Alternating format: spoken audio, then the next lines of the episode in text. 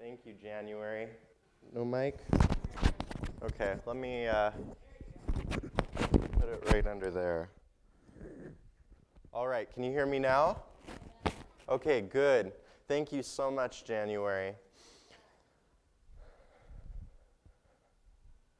Pastor Sam Smith. that is weird. It doesn't seem like it was that long. Well, it wasn't that long ago since I was here. And I remember having to tell people, no, you can't call me pastor. You can't do that because this, this actually can set us up for a lawsuit. That's kind of crazy, huh? Even though you just have a title, you could actually get sued for masquerading as a pastor. So I was working here, and then I, I, I, was got used to telling people, "Don't call me Pastor Sam."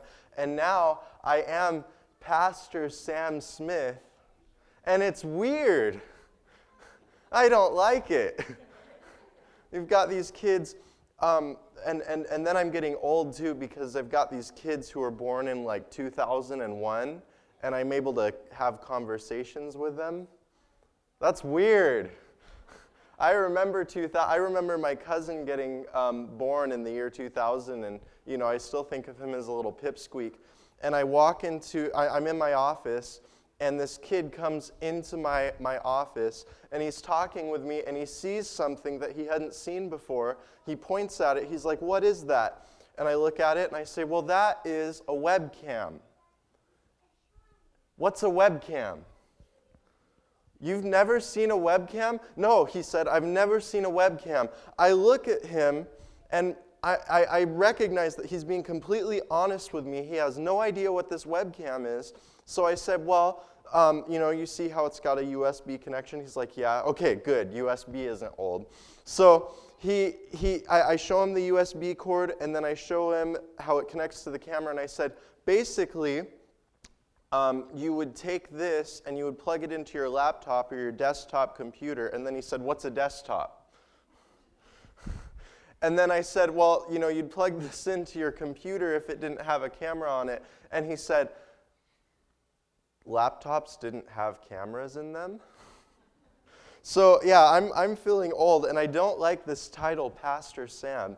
But it's amazing how God has led me. And I just want to say that it's really awesome to be here because I know today we're missing a lot of people, yeah? We're missing a lot of people. But I, if I can remember correctly, I feel like this is the amount of people that were there the first day that I was externing here. So this church is growing, amen? Isn't that awesome? God is powerful. That's the, that's the main message of this sermon today. God is powerful. But before we get any farther, let's pray.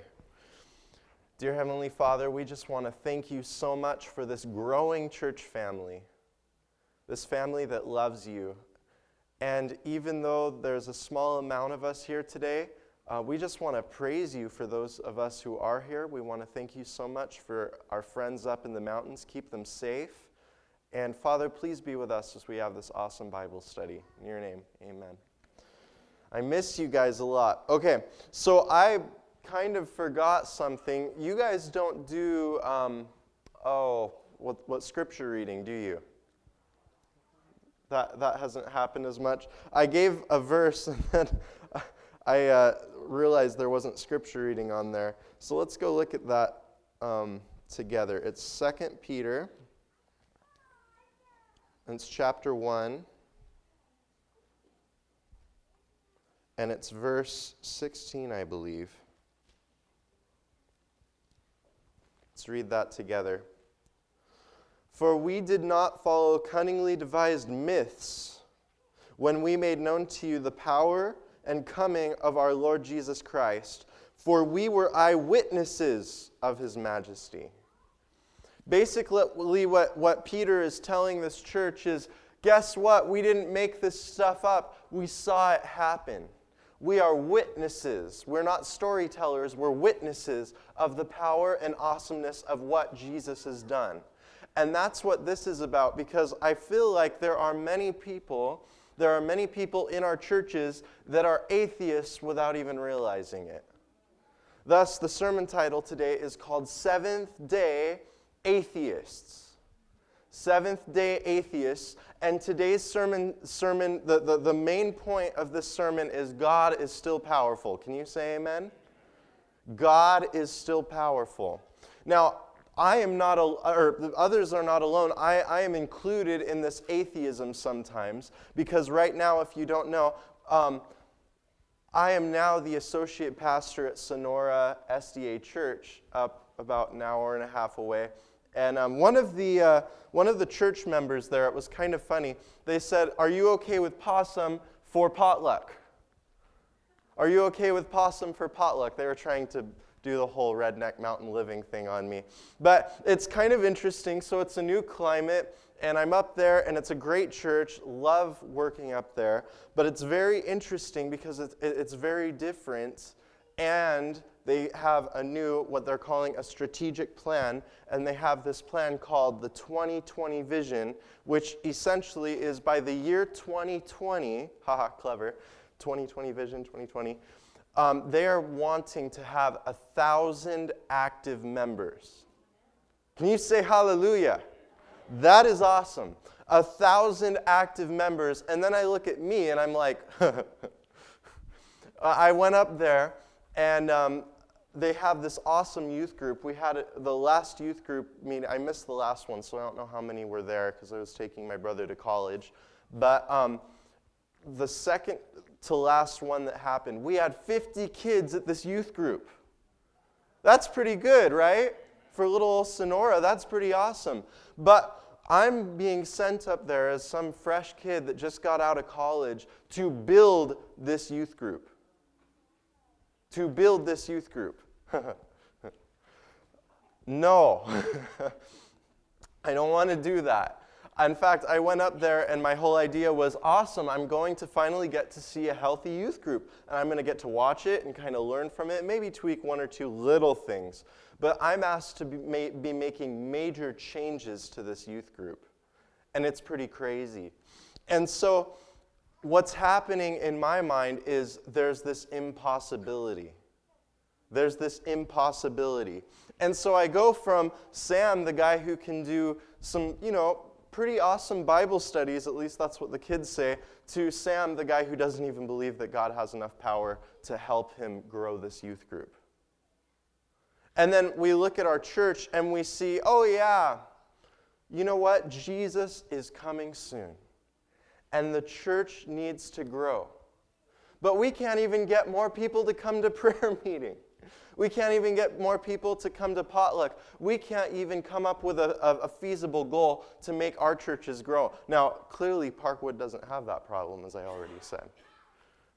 Maybe a little bit. Okay. Because we'd like to have this church overflowing right now, right? Yeah. Sonora SDA Church. Or Sonora, now they're changing it to Sonora Discover Life Seventh day Adventist Church. It's kind of long here. Yeah, yeah. It's an awesome church.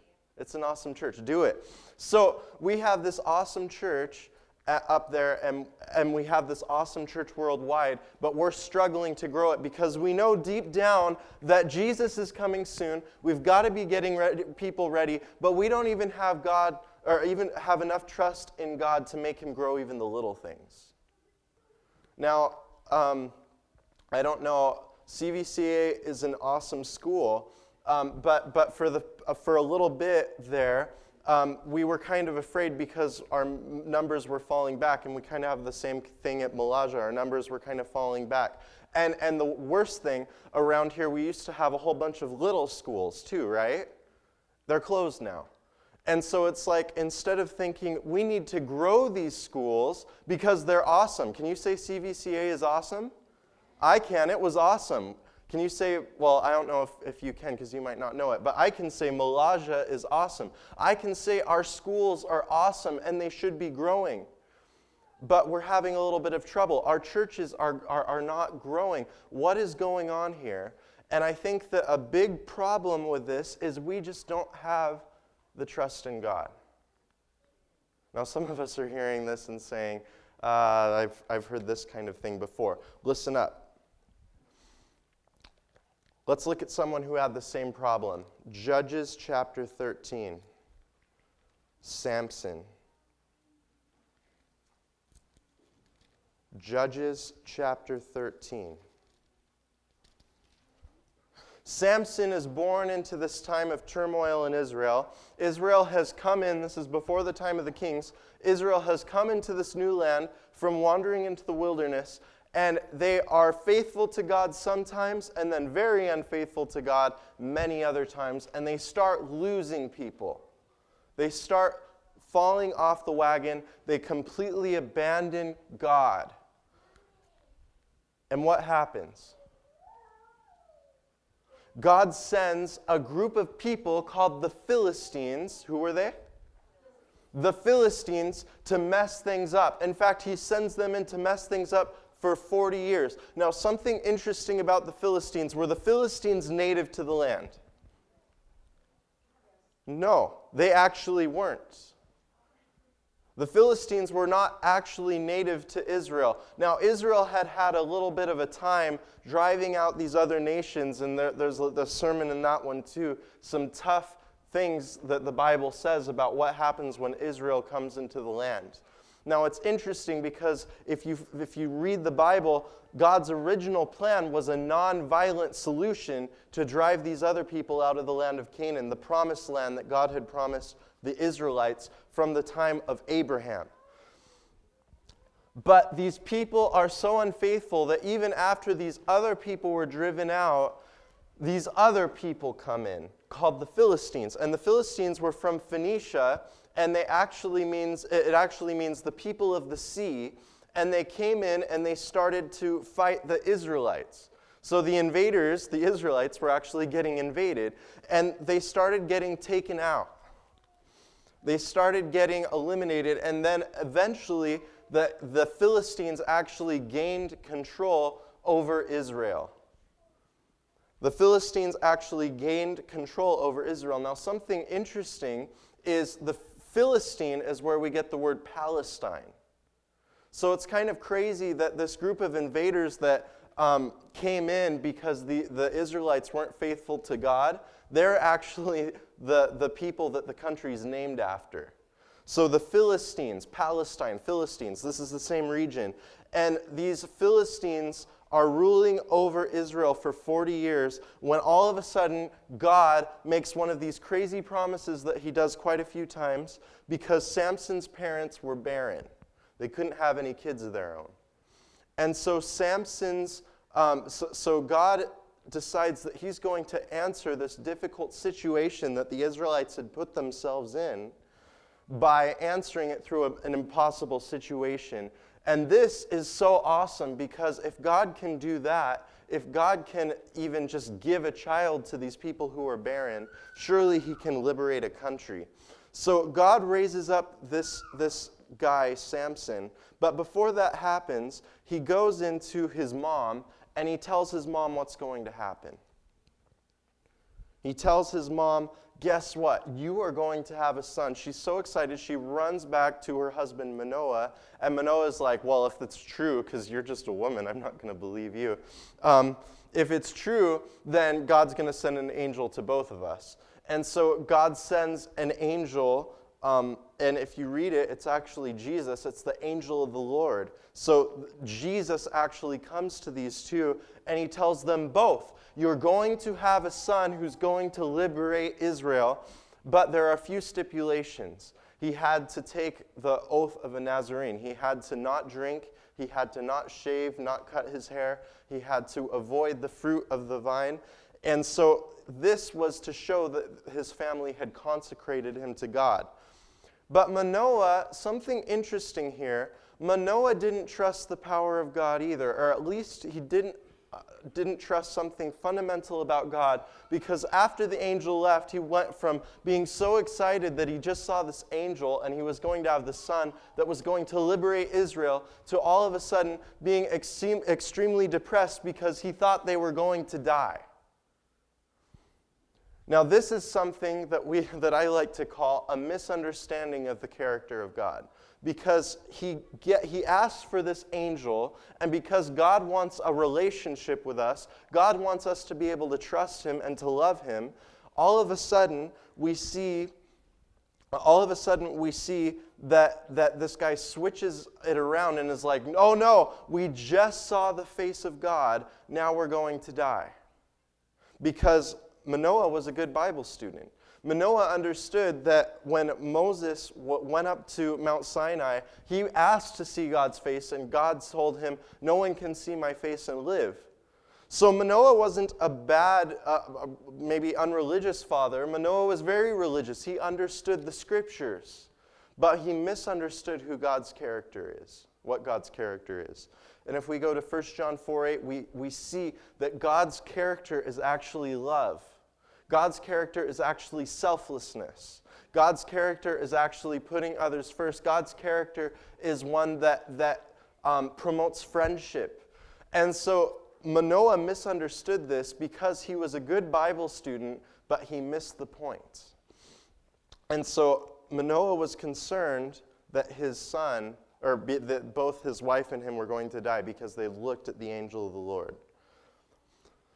Now, this is speculation, but here's the thing. I don't want to pin Manoah just for this thing that some of us might think is a minor, minor misunderstanding. But he, in doing this, even though he was a good Bible student, didn't do a small misunderstanding. He misunderstood the character of God.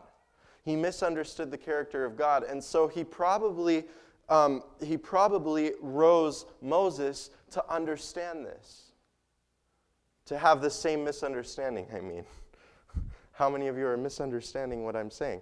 Um, so Moses was raised by his father who had this misunderstanding of who God was. And so Moses, as we're going to see, had a very legalistic relationship with God.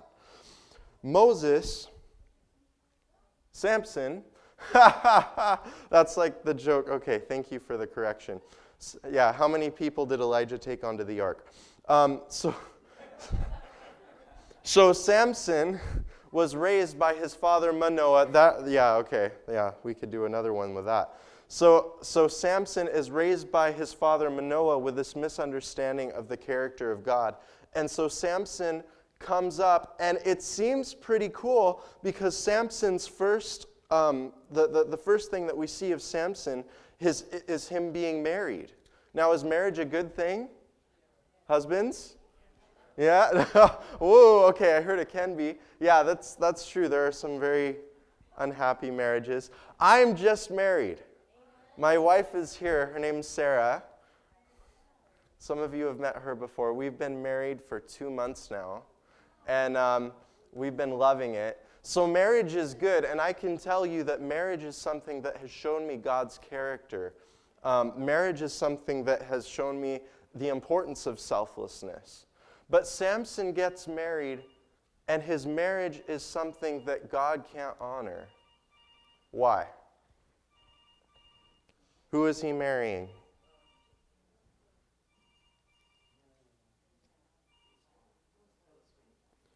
Okay, she's a Philistine. Okay. Now, what's so bad about her being a Philistine?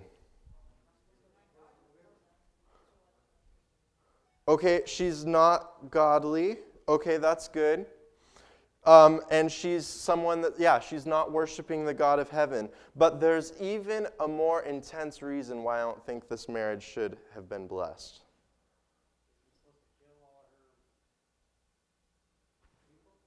Well, that's another one. Yeah, he's supposed to kill all of his in laws, right? There's even a better one. Samson gives his groomsmen a riddle. And in this riddle, he says he, he killed a lion, and, and uh, later he came back a few weeks later, and this lion, this dead lion carcass, had a bee's nest in it. And so he reached in the bee's nest and pulled out um, this, this honey. This was the riddle, in fact. Out of the eater came something to eat, out of the strong came something sweet. And so he put this to his, his groomsmen and basically made a bet with them. And his groomsmen came to his bride and said, If you don't tell us what the answer to this riddle is, we're going to kill you. We're going to burn you, in fact. Now, of course, she doesn't want to get burnt, so she tells Samson.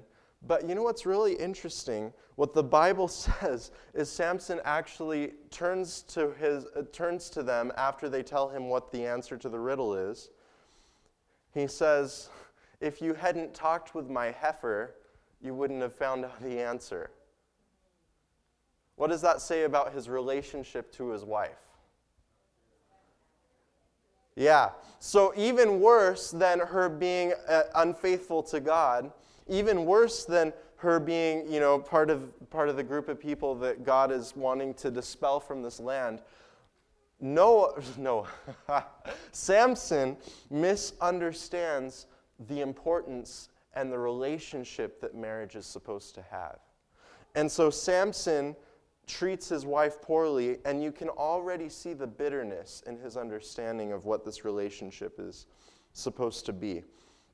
So then Samson uh, actually uh, leaves his wife, and these people, these Philistines, actually come and then they kill her. Samson then begins this massive destruction, this, this Sherman's march to the, the Georgian coast kind of a thing. And Samson just starts killing all of these people, all of these Philistines. Now, let me ask you a question. Going back, Samson marrying a Philistine, do you think that he had, uh, do you think that he shared the common understanding that those Philistines needed to be taken out? If he was going to marry one and become part of the family of one? No.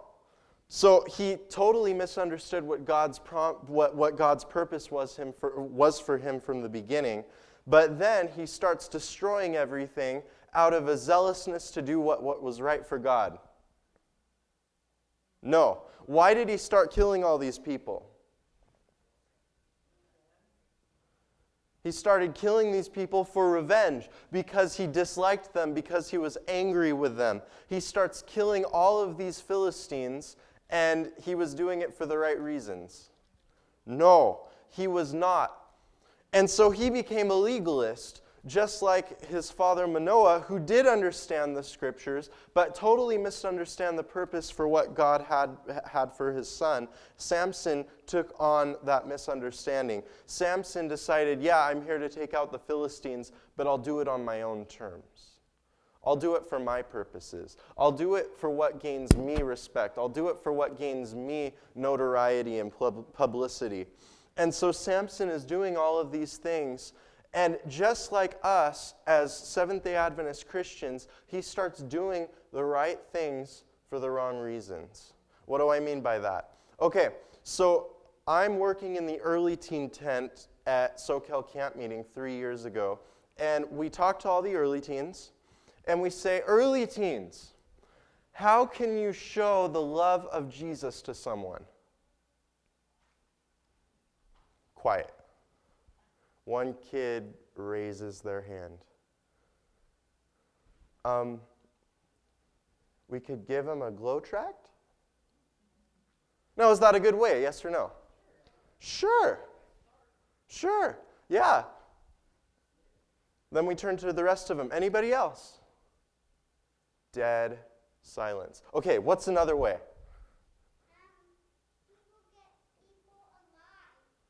Okay, awesome. So he meant, I think he meant helping people. Okay, yeah. So there, there, but the, these kids didn't have a single way to help these other people out, how to show them Jesus, except give them glow tracts. Woo! Is that good?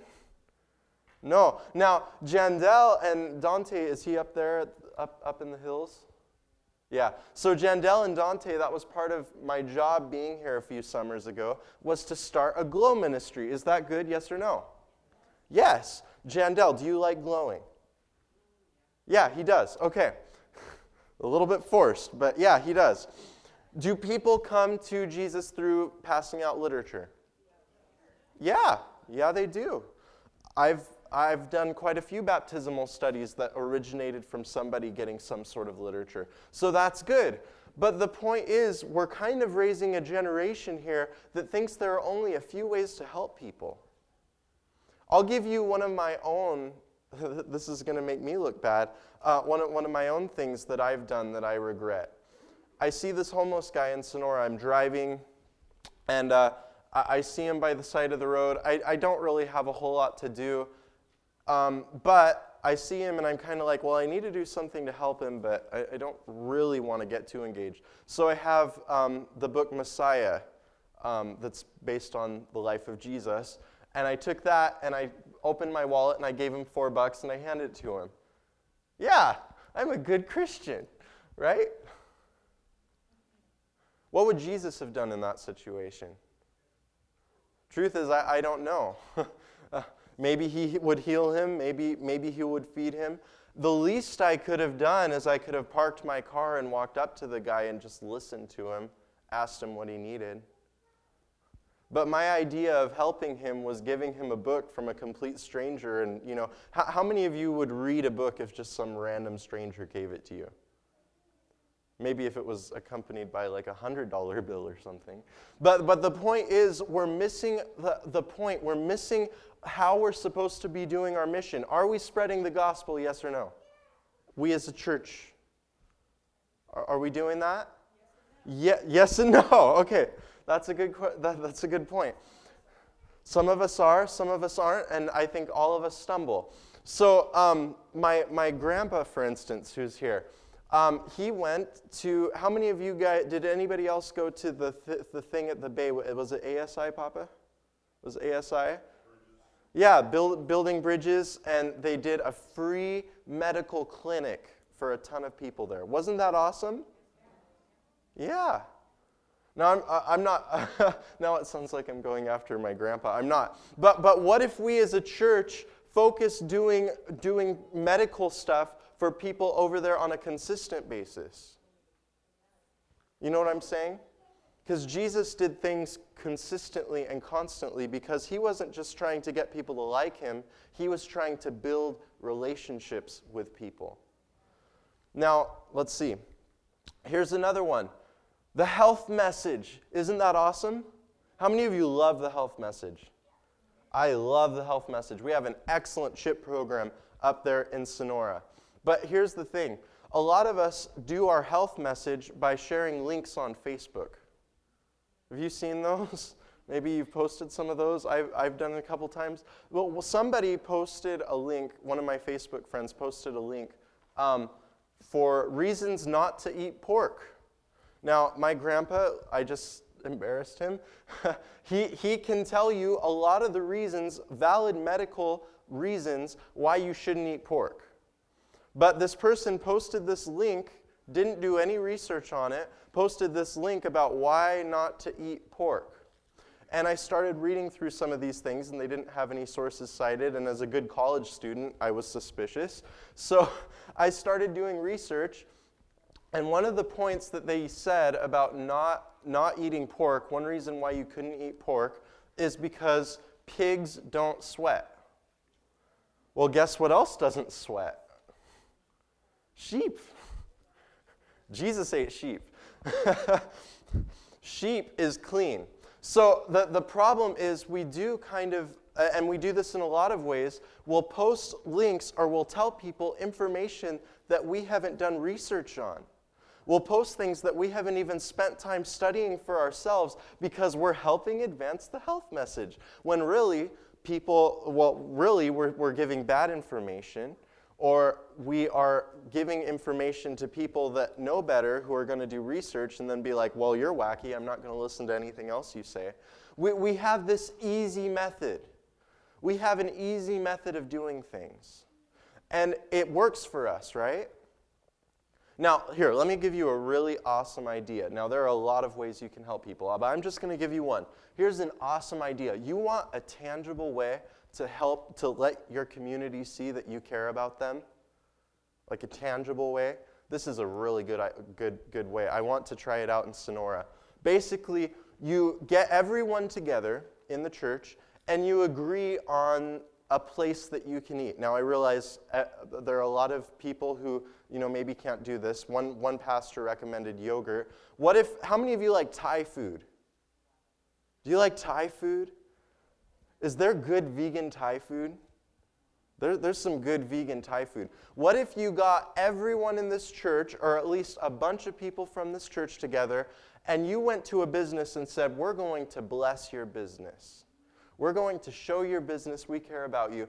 And so all of our church members, or as many church members as like Thai food, are going to go to your business and we're all going to buy food from you and then we might pray with you a little bit. Would that be okay? Is that a good, tangible way to provide for someone in the community?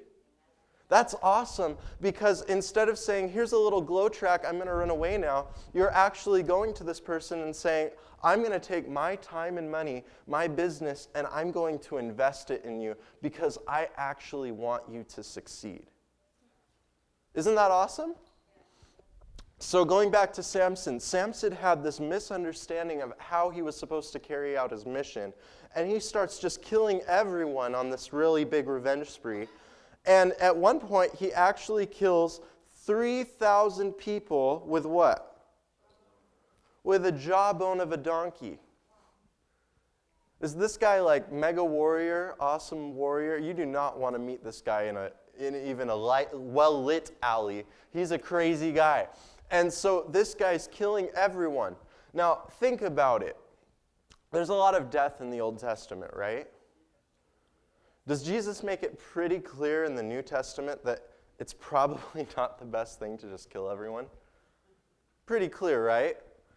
If this guy can kill 3,000 people with the jawbone of a donkey, do you think he could have probably figured out a way to get these people out without killing them? Just think about that for a second. Because there is a lot of killing, and there are a lot of sermons you could preach on the Old Testament. There are a lot of hard teachings in the Old Testament. But think about it. This guy kills 3,000 people with the jawbone of a donkey.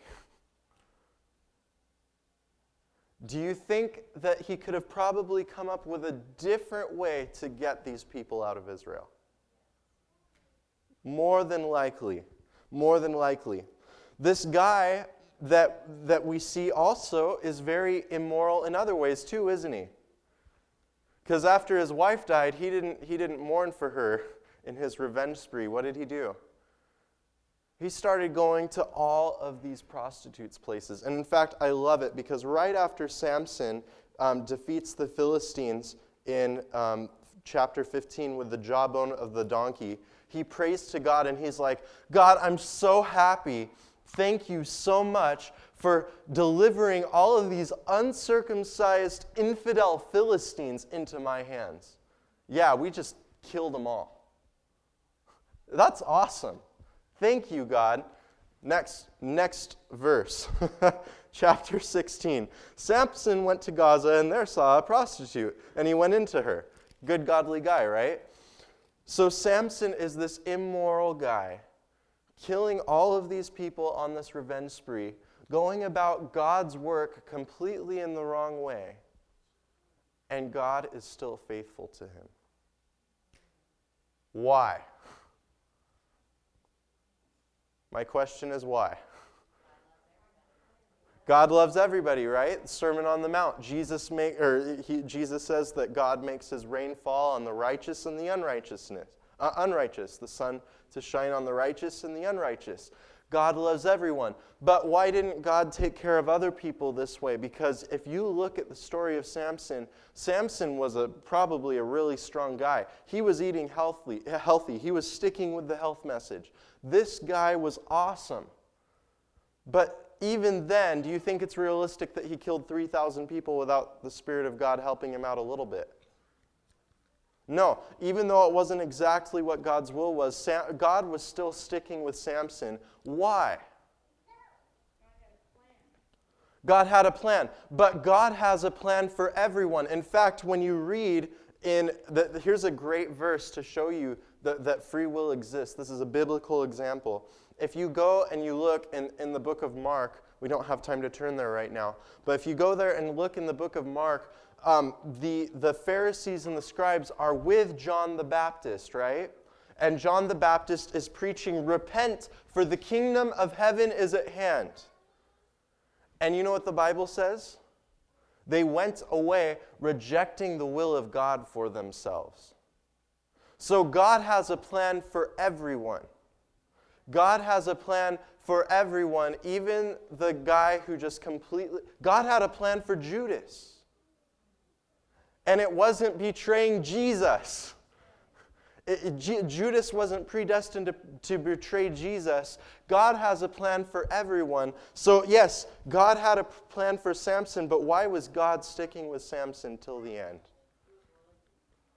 Okay, he was willing. He was willing.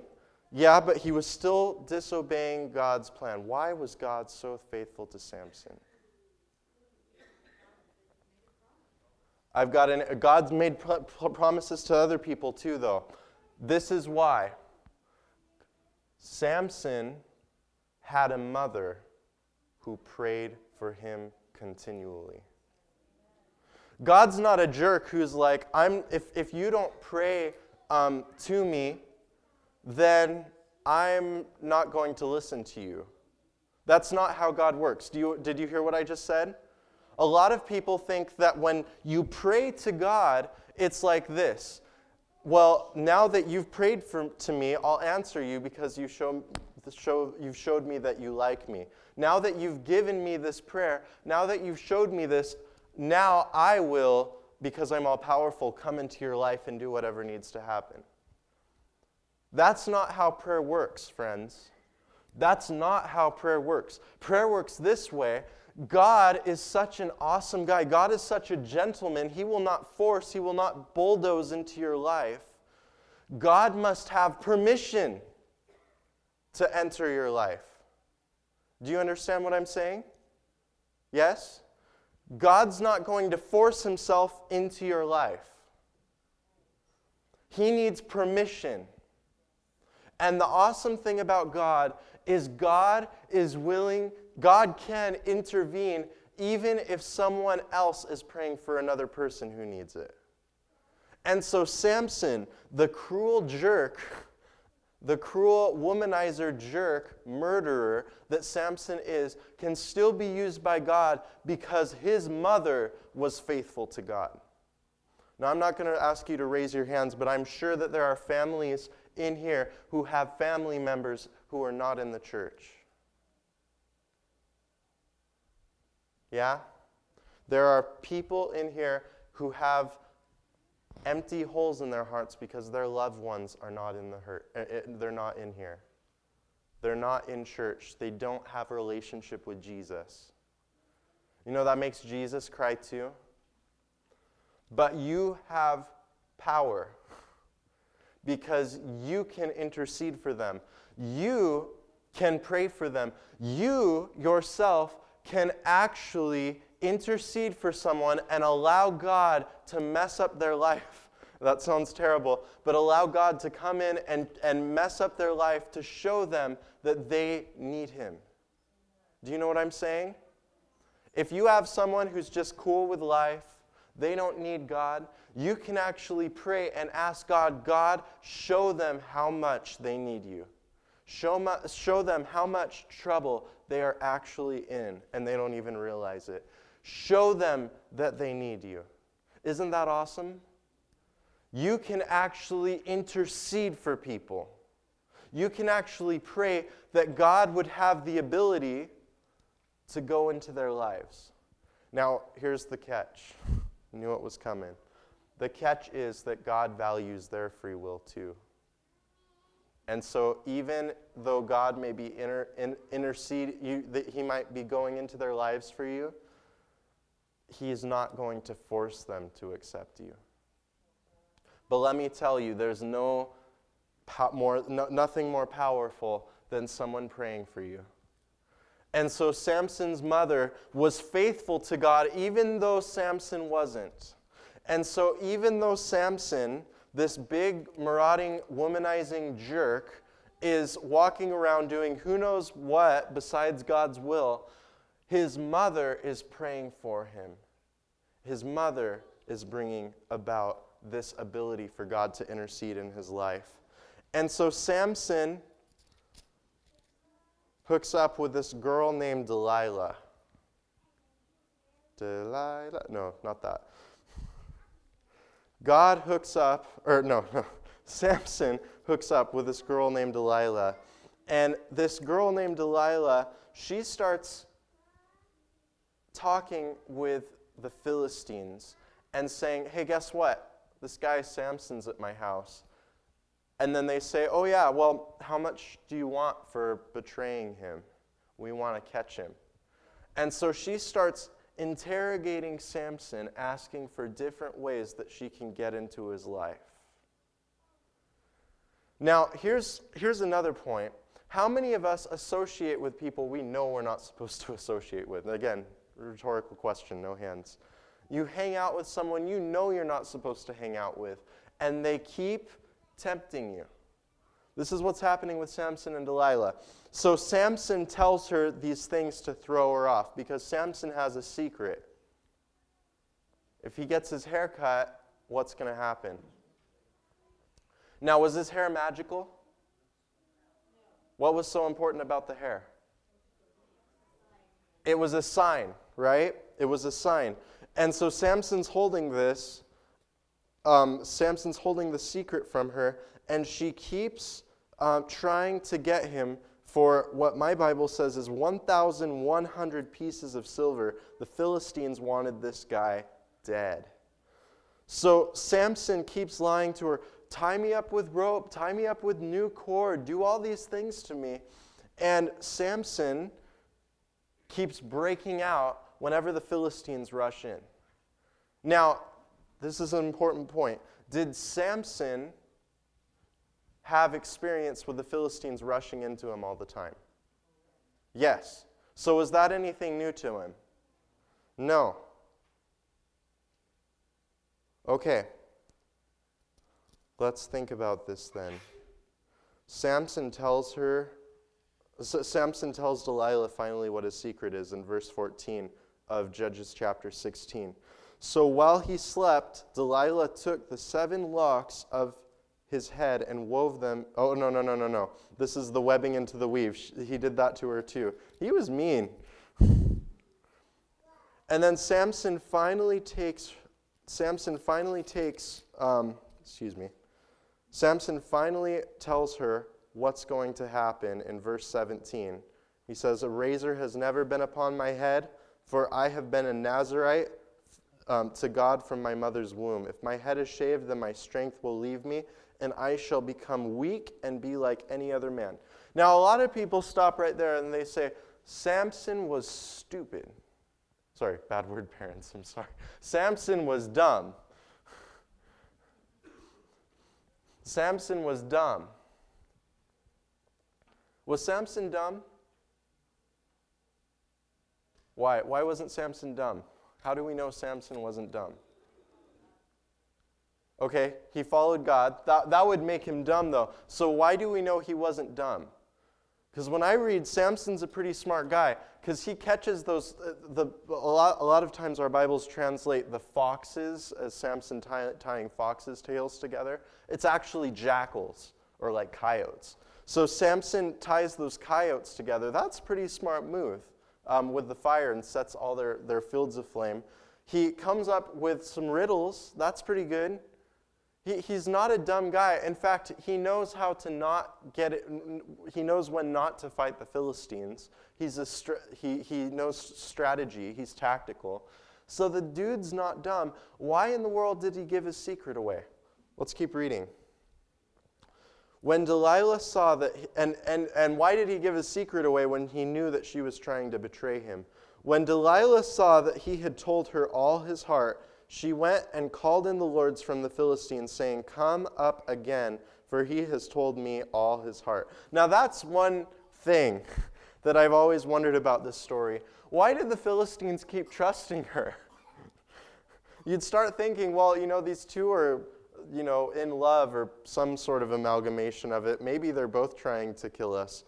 Then the lords of the Philistines came up to her and brought the money in their hands.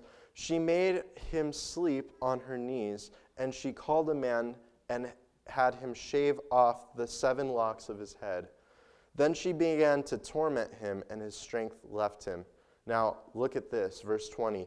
And she said, The Philistines are upon you, Samson. Is that anything new to Samson?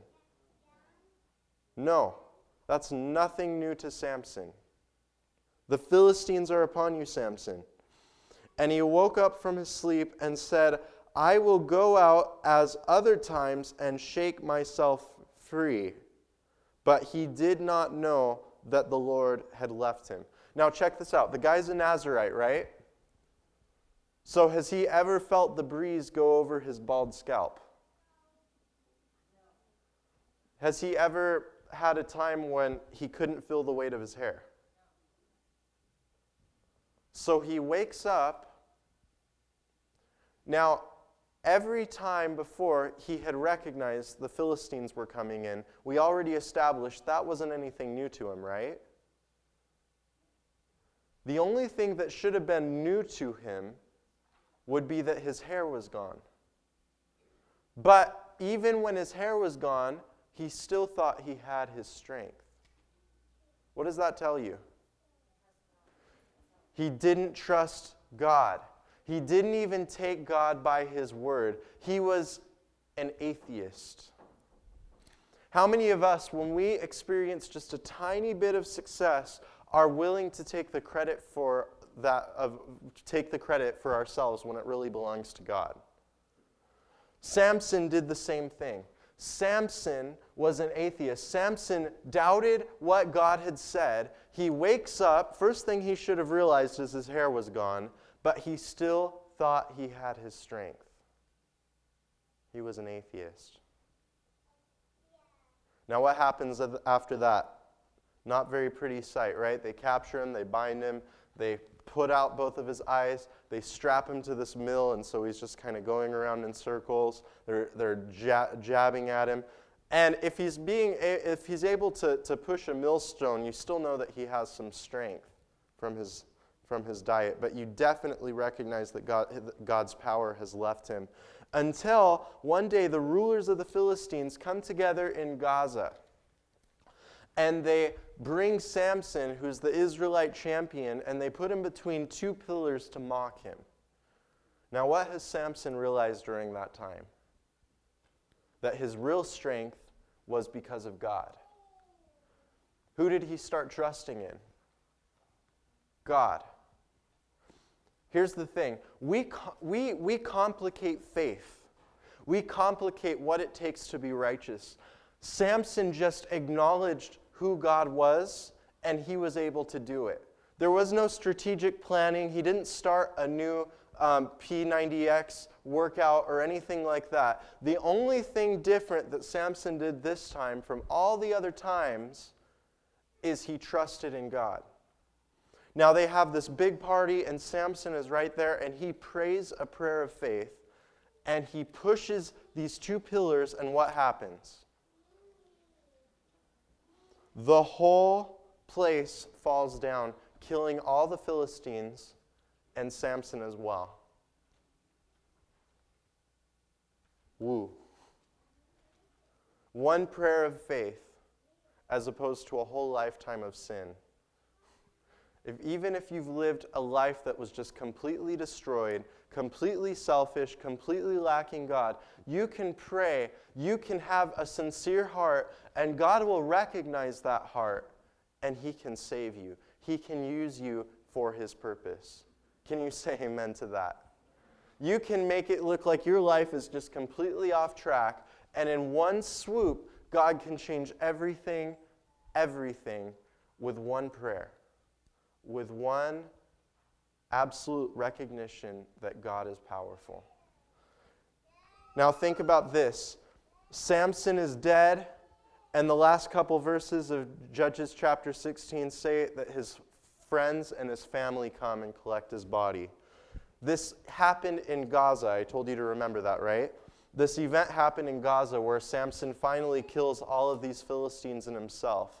Samson, though he'd been ruling for 20 years, though judging for 20 years, the Bible says, in 20 years, he wasn't able to take out all the Philistines. But in this one thing, he killed all of the Philistines.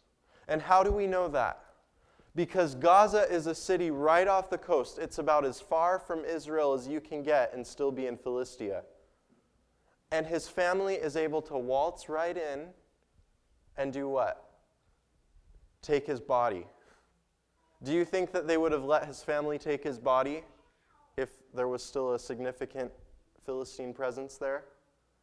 No. So get this in 20 years, Samson striving to try to do the best that he could by himself through his own strength, he couldn't kill him. But when he prayed and asked God for his help, God was able to do the whole thing in one event. That's pretty awesome, huh? Now, here's the thing, church. There are many of us who are atheists, and I, I said the whole thing uh, because we, we don't believe the promises of God. We don't trust Scripture. We don't trust prayer. And many of us, we see our churches in retreat and we're like, what can we do? What can we do to make these things succeed? And this is my challenge to you. It's not that we have to be in the right state of mind or any weird thing like that. We need to come together as a church and pray. We need to come and ask God for faith so we can see what He sees because God is still powerful. Amen? God is still able to do great things. We're struggling with this work. There are billions of people in this world, and there are only a few million of us Adventists. And we're struggling because we're like, we can't get this work finished. We can't get it done. Maybe we're doing it wrong. What do you think? Maybe if we trust in God, maybe this work that has ta- taken us close to t- 200 years now, maybe we would be able to do it very quickly because it wouldn't be us doing it. Who would be doing it? It would be God. This is my, I know I'm over time. This is my appeal to you, church family. God is able to do great things still. God is still powerful. My one appeal Four words get on your knees. Let's pray. Dear Heavenly Father, we want to thank you so much for the story of Samson. We want to thank you so much that you are a God who is with us to the end.